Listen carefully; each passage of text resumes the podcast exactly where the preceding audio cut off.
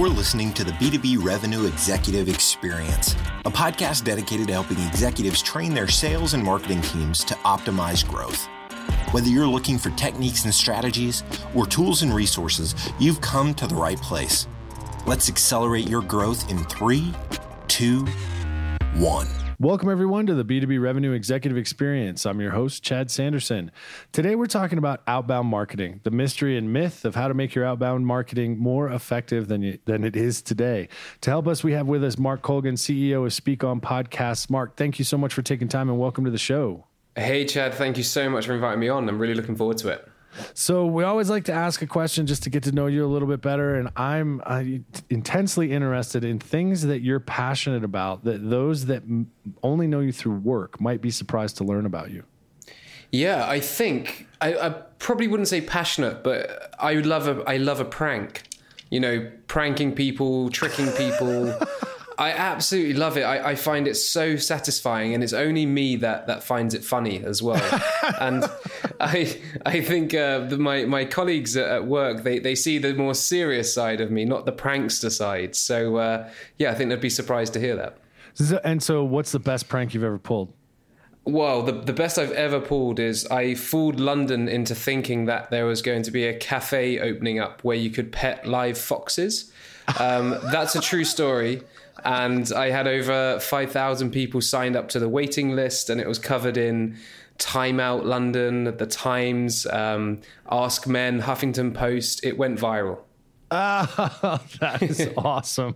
Uh, and what happened when people found out they weren't going to get to pet foxes? Well, I didn't take any money. I was very, very careful to uh, to, to not take any money. So um, I just had to write a press release after the RSPCA and PETA were threatening, sending a lot of threats to me. And yeah, I had to pull the plug on it. I think everybody understood.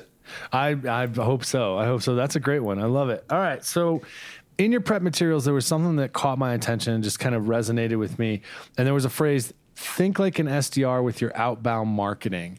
And I'm really curious to hear you unpack that for the audience.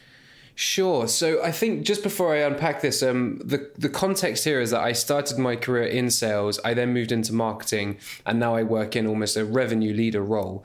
So I've been there at the coalface for both of those uh, roles, and I coach sales reps at the moment via the Sales Impact Academy, and I teach them about outbound prospecting, which is why I talk so much about the topic. And one of the things that you have to be when you're an SDR is just absolutely fearless and have the tenacity to keep going and keep going. You have to do your research, you have to clean that research, you have to reach out and start conversations, oftentimes very, very cold, and start those conversations to book meetings for the rest of your team or for your account executive, sorry. And I think if more marketers had that attitude of just having that tenacity to go out there and speak to people, because essentially we're starting conversations. That's what we want to do, whether we're marketing or whether we're selling. I think that the, there would be a lot more marketers that would be more successful in contributing to that revenue number that we're all trying to achieve. Well, and I, I think that's a very important point, right? Because a lot of people will think, hey, marketing content and or campaigns and or efforts have a tendency to come cyclically or in fits and starts rather than some type of consistent engine pumping that it should be, much like an SDR. An SDR, I mean, unfortunately, that's one of the tough jobs because they live in a world of rejection every day. And so to have that fearlessness that you talk about and understand that what people are responding to isn't necessarily them as a person, but the unexpected interruption that is happening in their life. Nobody likes to be interrupted, but to be able to push through that and focus on something of, of value and impact or, or helps that person solve problems becomes critical. It's a very interesting kind of perspective and lens with through which to look at outbound marketing. The question becomes then how do you have a team or work with a team to have them scale content distribution so it is consistent and in line with other sales activities? Yeah, sure. So I think when it comes to content distribution, we're now we're living in a time where you can go on LinkedIn and if you understand who your ideal customer profile is and who your buyer persona are, you can very easily identify 50 people, let's say, in a list. And all you need to do is connect with them on LinkedIn and send them a message. That is essentially outbound marketing. And if you've if you've created a piece of content you can use that content as the reason that you're reaching out. Now, I wouldn't recommend just sending a link to a gated piece of content, so it's a piece of content behind the form. Um, what I would recommend that you do is you reach out and say, "Hi, Chad. I see that you are such and such, and we've put together some content about X, Y, Z being pain points that you are likely going to be facing. Thought you might find it interested. Would you like me to send it across to you?" And that's all you need to do. And for when I say it like that in a couple of sentences, it sounds too simple, but it really, really is that simple. Well, I mean, most people have a tendency to overthink things. At the end of the mm-hmm. day, that we get in our own way. I mean, I've seen numerous SDR teams get in their own way of what do I send? Why why aren't they responding to me talking about myself? It's kind of like, you know, hey, nobody likes to hang out with that person at the party that only talks about themselves. You need to be able to show them something that's going to be valuable to them. Marketing, I think, is better positioned to do that. The SDR, yeah. that disconnect between the marketing focusing on, hey, we can solve these problems, and SDR is trying to start a conversation. There's a bit of a gap there, and so I'm curious when you think about outbound marketing, that email example that you said, hey, we just came up with this, thought you might find it interesting. Is that something that you have or would recommend a marketing team send, or something that marketing equip more of an SDR outbound team to send?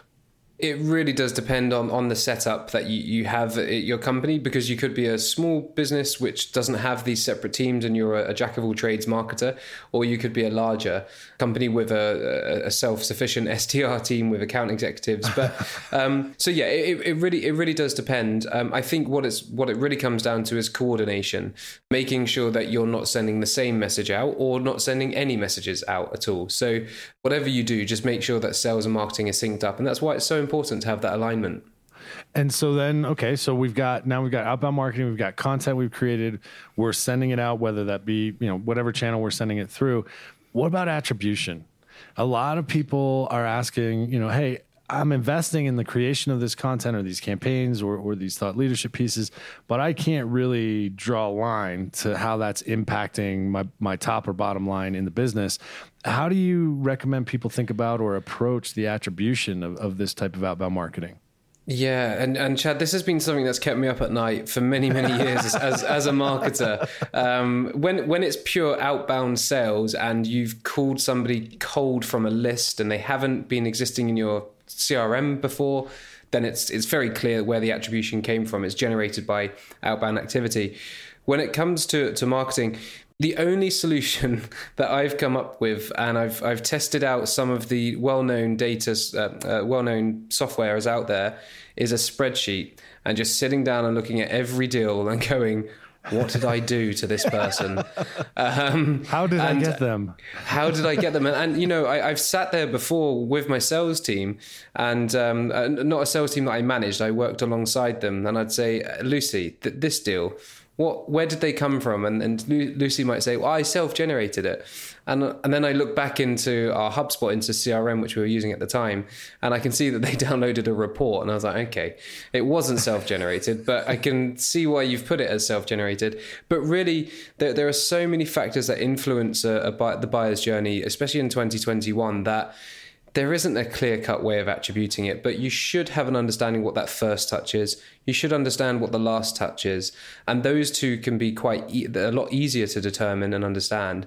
It's the very messy and misty bit in the middle which can be challenging. And sometimes just a pair of eyes and a lot of hours spent going through it can really get that answer to give you the understanding.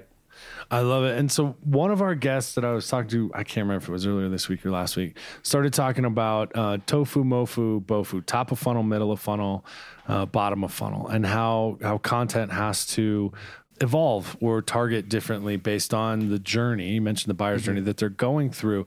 And I'm curious when you're working with teams or, or, suggest outbound marketers think about this. Do you segment kind of the types of content that they should be uh, getting or receiving based on where they are in their journey? And how, how detailed do you get with that? Uh, so I've got quite a controversial opinion that isn't really backed up by too many facts, Chad. Um, but but mainly by gut feeling, mainly by gut feeling, and and, and, it, and it just seems to work. So uh, I focus on creating content around um, the bottom of the funnel first. So I do make sure that I've got my table stakes of my marketing sorted. I have a well presented website. It has some social proof and testimonials and case studies Yes, I might have a comparison page depending on how competitive my market and landscape is, but that would be my table stakes. Once I've got that sorted, I then just think, what would be the most valuable piece of content I can create for my prospect? And then that's what I start with. So I was working with a, HR tech company. Um, I won't name, I'm sure they wouldn't be too happy if I name who they are. there are um, dozens of steps in the employee life cycle that you could create content for. So whether that's employee recruitment, onboarding the employee, retaining the employee, offboarding the employee. This software company does one of those steps, doesn't doesn't manage the whole cycle.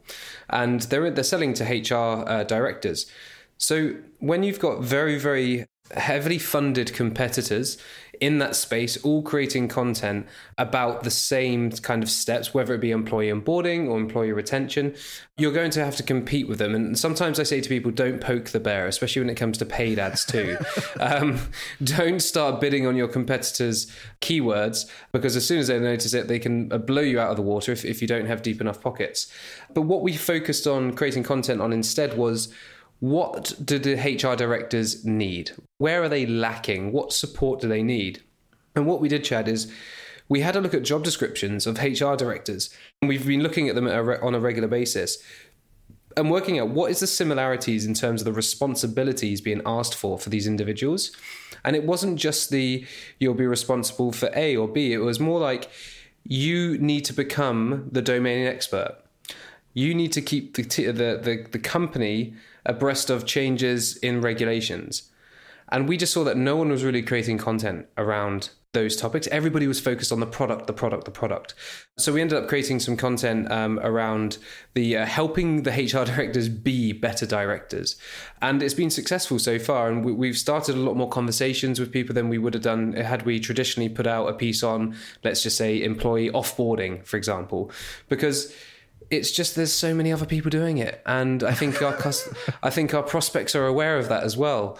So why not create some content which is actually valuable? And like I said, don't ignore the table stakes. Make sure you have got your foundations sorted. But you know, if you're churning out piece, uh, several pieces of content a month or a week, how, I don't don't know how big your team is. Just experiment. Try try doing something completely off the cuff that's actually going to be valuable, but don't look at any keyword analysis and just ah. see if that resonates with the customer more than your heavily keyword researched content does. And, and, I'm I'm with you 100. percent I have a I have a tendency to believe that people overthink the analytics of oh did this piece contribute to this percentage of movement through the funnel and and I have I, I kind of feel like they get lost in the data and it removes mm-hmm. the the humanity from it. Whereas outbound marketing from my perspective, needs to be something that, that, helps introduce you to to the people that you're working with, your brand, your culture, what they're going to expect. But it also needs to provide them value. It needs to be couched in providing them value mm-hmm. or something that's going to be important to them. So when you talk about not looking at the keyword analysis, what are the other top three things you feel are critical for outbound marketers today? So, one of the reasons that I go back to the, the first question, Chad, about being like an SDR, as an SDR, you actually get to speak to your prospects every day, several times a day. Yes, you're right, Chad. A lot of those calls aren't aren't, aren't positive. Uh, you do develop very thick skin. I think it sets you up for life. It really, really does but you you get to learn you get to learn a lot you get to have so many conversations with very dynamic individuals in most cases and if you are good at being a sponge and absorbing that information and collating it to see what the patterns are you can start to really get a very good understanding of your customers and also you can start to ask questions in a very smart way that makes you seem smarter than what you really are because you're just asking the right question. Um, it's how i kind of fluffed my way through the beginning of my career. Um, and when it, taking that back to marketers, I think one of the key critical factors for outbound marketers is that they just have to know their customer. If you're not speaking to your customers or your prospects on a regular basis, you really need to. If you're not reviewing job descriptions of your buyer personas, you really need to be doing that. For example, two years ago, the requirement of helping a company navigate the return to work policy wouldn't have been an issue because COVID hadn't existed. If you're thinking of marketers, social media marketers, TikTok wasn't a thing four years ago. but but things change and and it's very easy to see that and understand that in marketing, but it does also happen in in other uh, in, in other roles like facilities management, HR, finance and accounting. There are always things changing and, and as a marketer it's your job to know that stuff, even if you have to learn it outside of your nine to five. And I think that goes on to my second point, which is critical, which is invest in your learning in your market. If there's one thing that I've always felt confident in, it's the market that I've been operating in, whether that be uh, building data centers. I had no idea what went into a data center to begin with, but a few months later, I knew the difference between racks and the different types of racks and different types of air cooling. Like, just really get invested in that space. It's okay that you're not going to work there, likely, for the rest of your life, but may as well make it an enjoyable period of time when you're there by really knowing your domain area of expertise. Lastly, for outbound marketers, is to, I'd say the last critical tip is to give first without expecting anything in return. And it's so, so hard to do this and change your mindset. But one thing I say when I coach the SDRs is that the moment you stop selling, you start selling. People do not like to be pitched to or sold to, but everybody loves to buy. So why don't you be that person, that guy or girl, or whoever you are, that people think of when they are ready to buy? And you can do that by effectively giving value without expecting anything in return. Yeah, nobody wakes up in the morning and says, "You know what? I think I'd like today a sales pitch." Said nobody yes. ever. so, so, it's it is a bit of a mind shift, and I think from a, a even a marketing standpoint and talking about the SDRs, I think companies set themselves up to require their people to have to think a little bit harder because we onboard people, we have them drink the champagne, company mm-hmm. A is amazing. We're awesome. We have great culture. We have great people. And then we unleash them on the world, whether that be through outbound marketing, content creation, or SDR outreach. And we're mm-hmm. surprised when all they want to do is talk about us, us, us. And I, yeah. I, think sometimes it might even go back to how you onboard people for the different roles so they understand what impact they're having on the buyer's journey versus what role they're playing for the company. Does that seem fair? A hundred percent. I, I, I was I onboarded an SDR the other year, and I I said to her, "Your first month, I want you to sell nothing." and she what? was shocked. She she was like, "What do you mean? What what have I just agreed to doing?" Uh, she must have been thinking, having second thoughts. But um, what I asked her instead to do was to educate me on the on the um, challenges and concerns that our buyer personas have. That's all she had to do for the first month. And by the end of that month, she presented that back uh, to me. And she had um, dozens of, of things. A lot of them I was familiar with, some even surprised me. And then we turn around and say, okay, so take everything that you've learned and ask the next prospects that you speak to if they're experiencing these issues and these challenges.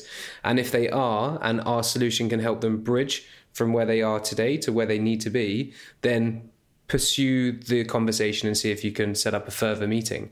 And that's exactly what she did. But again, I, I was in a very unique position in the point that I could make the call and make the shots. I didn't have investor pressures to hit crazy targets. So I was in a very unique position, but it really, really worked. Awesome. And so let's pivot a little bit and talk about Speak On Podcast and help the audience understand what the company does and, and what your journey was to find yourself there. Sure. Okay. So, what the company does, so we are a podcast guest booking agency. So, essentially, what we do is we work with the execs from B2B tech brands and we help them secure interviews. So, so we do that for them on podcasts where their ideal audiences are already listening to. So, Chad, as, as you've spent years on, on this podcast, investing your time and effort and bringing on great guests, there's an audience that you've built up and, and you're very deliberate with who you invite onto your show. So it's a great opportunity for our customers to, to speak on podcasts like this one, or ones where uh, their ideal audience are already listening to, because the audience is already pre-built and if you go on there and deliver value share as much as you can you're positioning yourself as a trusted advisor. And that's essentially what we're helping our companies and our customers do to help them build that brand awareness that credibility and generate demand. We don't promise that it will generate sales. In fact if you come to me on a sales call and say you want sales i'll point you in another direction because i i won't i won't promise you something i can't deliver. So that's what speak on podcast does how we got here. Um, good story. Good. How how long have we got, Chad? Um, the so I used to work in recruitment. Then I worked in uh, so I worked in recruitment, sales, marketing, and then uh, as more entrepreneurial running companies. And really, when I look at what we do at Speak on Podcast, is it's a mixture of the matchmaking that you needed to do from a candidate to a job. So uh, somebody looking for a new role and for a role that you were hiring for, marketing to position somebody in the right way. And then sales is the outreach part to start those conversations with podcast hosts. And that's effectively what we do. I've just given the blueprint of how it works behind the scenes at Speak Podcast. but um, we, yeah, we matchmake essentially the podcast hosts and our customers. And where it came about was uh, in my previous role, I was um, running a company called Task Drive. I'd kind of I found myself with some spare time, so I started to uh, reach out to podcast hosts, so to pitch myself effectively to go and speak on podcasts about lead sourcing, which was the uh, uh, the service that that I was uh, selling at the time. And I, I, noticed with relative ease that I was able to secure a number of interviews for myself. And I thought, okay, well that was that was easy. Let, let me let me see if I can let me see if I can do it else elsewhere for other people. So I spoke to my co-founders of the company I was working for, and I managed to place them on a couple of interviews as well. And what I realized, Chad, that this was 11 years in the making and practice and refining my skills and and craft from from that recruitment, from that marketing, from that outbound sales, in order to to be able to deliver this on an ongoing basis. So back in June 2020, which was uh, a great time to, to start a new business, um, we started Speak on Podcasts, and, and since then we've grown to almost 20 team members from South America to Europe to Southeast Asia, and um, yeah, it's been it's been a great ride. That's an amazing story. Thank you very much for, for sharing that with us. So, we ask all of our guests two standard questions towards the end of each interview. And that first is simply as a CEO, that makes you a prospect or a target. Mm-hmm. Uh, and so, I'm always curious to know when somebody doesn't have that trusted referral into you, like, hey, you really should talk to this person. There's a reason to it. When, when you don't have that, what works for you when somebody's trying to capture your attention and earn the right to time on your calendar?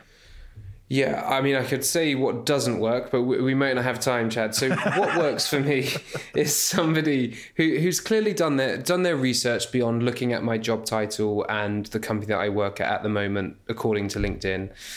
It's somebody that is asking a question that makes me think, and they're highlighting a potential issue that I might be facing, and they're asking, "Is that something that's hurting you right now?" That's how you get the attention for, for me from me. I love it. And so, okay, last question. We call it our acceleration insight. If there's one thing you could tell sales, marketing, or professional services people, one piece of advice you could give them that if they listen to, you believe would help them hit or exceed their targets, what would it be and why? Okay, so it'd be to just know your customers. And once you know your customers, don't try and sell to them, help them.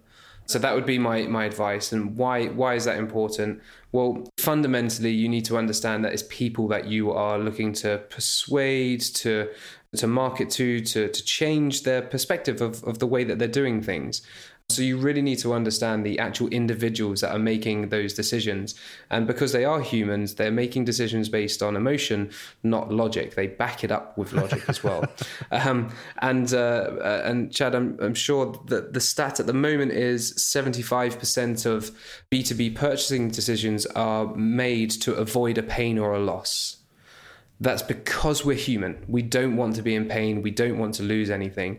So, really remembering that. And then, so knowing your customer and then moving on to the point of just helping them, help them avoid that pain, help them avoid that loss. And when they see you as that trusted advisor and they need the help to avoid the pain, they'll come to you. I love it. I love it. Well, Mark, if somebody's interested in talking more about these topics or, or learning more about Speak on Podcast, where would you like us to send them? Sure. So um, I'd love to have any conversations on LinkedIn. So you can find me at Mark Colgan on LinkedIn. Or if you'd like to find out more about Speak on Podcasts, you can find us at speakonpodcasts.com. All right, Mark, I can't thank you enough for taking time. It's been an amazing experience to have you on the show. Cheers, Chad. Thank you so much. All right, everybody, that does it for the episode. B2BRevExec.com. Share with friends, family, coworkers. If you like what you hear, leave us a review. Until next time, we at Value Selling Associates wish you all nothing but the greatest success. You've been listening to the B2B Revenue Executive Experience. To ensure that you never miss an episode, subscribe to the show in iTunes or your favorite podcast player. Thank you so much for listening. Until next time.